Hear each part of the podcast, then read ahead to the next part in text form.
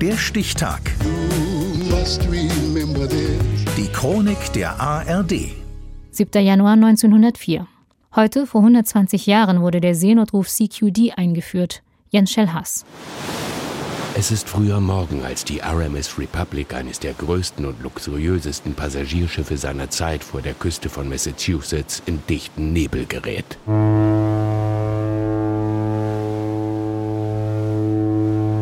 Das Schiff steht beinahe unter vollem Dampf, als plötzlich ein fremdes Nebelhorn zu hören ist. Es ist das Signal des sehr viel kleineren italienischen Passagierdampfers Florida.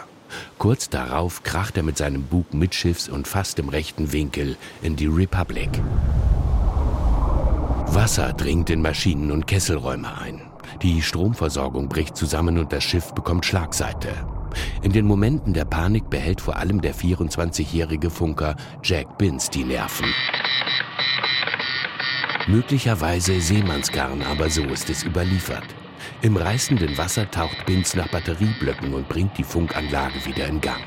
Durchnässt und in völliger Dunkelheit, und das ist sicher, setzt er das erste Notrufsignal in der Geschichte der Schifffahrt ab. So rettet er 739 Schiffbrüchigen das Leben.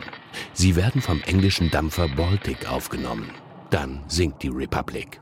Der Funker Jack Binns wird zum Superstar. There's a hole in the side of the ship, Jack Binns. The captain above him cried. Give a message at once to the wandering winds. Aye, aye, Sir Jack replied. Es hätte auch sehr leicht schiefgehen können, denn im Januar 1909, als die Republic sank, war die Sprache der Notrufsignale chaotisch. Der Erfinder des Seefunks, der Italiener Guglielmo Marconi, lässt seine Funker den Code CQD funken. CQ steht für an alle, das D für Distress, Not. Andere senden NC, SSS, DDD, SOI oder eben SOS. Dreimal kurz, dreimal lang, dreimal kurz. Es ist der Code der just in Deutschland gegründeten Firma Telefunken. Er ist einfacher zu morsen und zu identifizieren als das Marconi-Zeichen. 1906 wird er auf einer internationalen Funkkonferenz als Seenotruf beschlossen. Dennoch, die Kakophonie geht weiter. Und dann das. Wir schreiben das Jahr 1912. Von diesem Augenblick an ist es ganz egal, was wir tun. Die Titanic wird untergehen. Der erste Funker der Titanic kennt das SOS-Signal noch nicht einmal und muss darauf aufmerksam gemacht werden. Die Funkstationen einiger in der Nähe fahrender Schiffe sind nicht besetzt. Der Ausgang der Katastrophe ist bekannt. Von nun an werden hauptamtliche Funker an Bord Vorschrift und zweimal pro Stunde eine dreiminütige Pause im Funkverkehr, damit SOS-Signale nicht weiter überhört werden.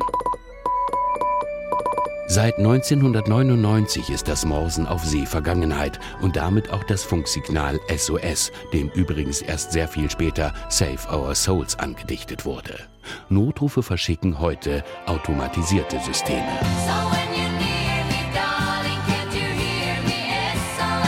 Nur in der Geschichte des Pop ist das Signal für hilfsbedürftige Seelen ein Evergreen geblieben.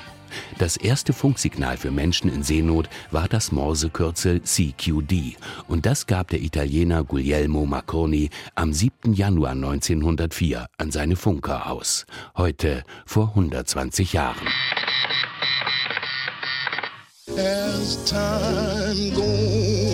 Der Stichtag. Die Chronik von ARD und Deutschlandfunk Kultur. Produziert von Radio Bremen.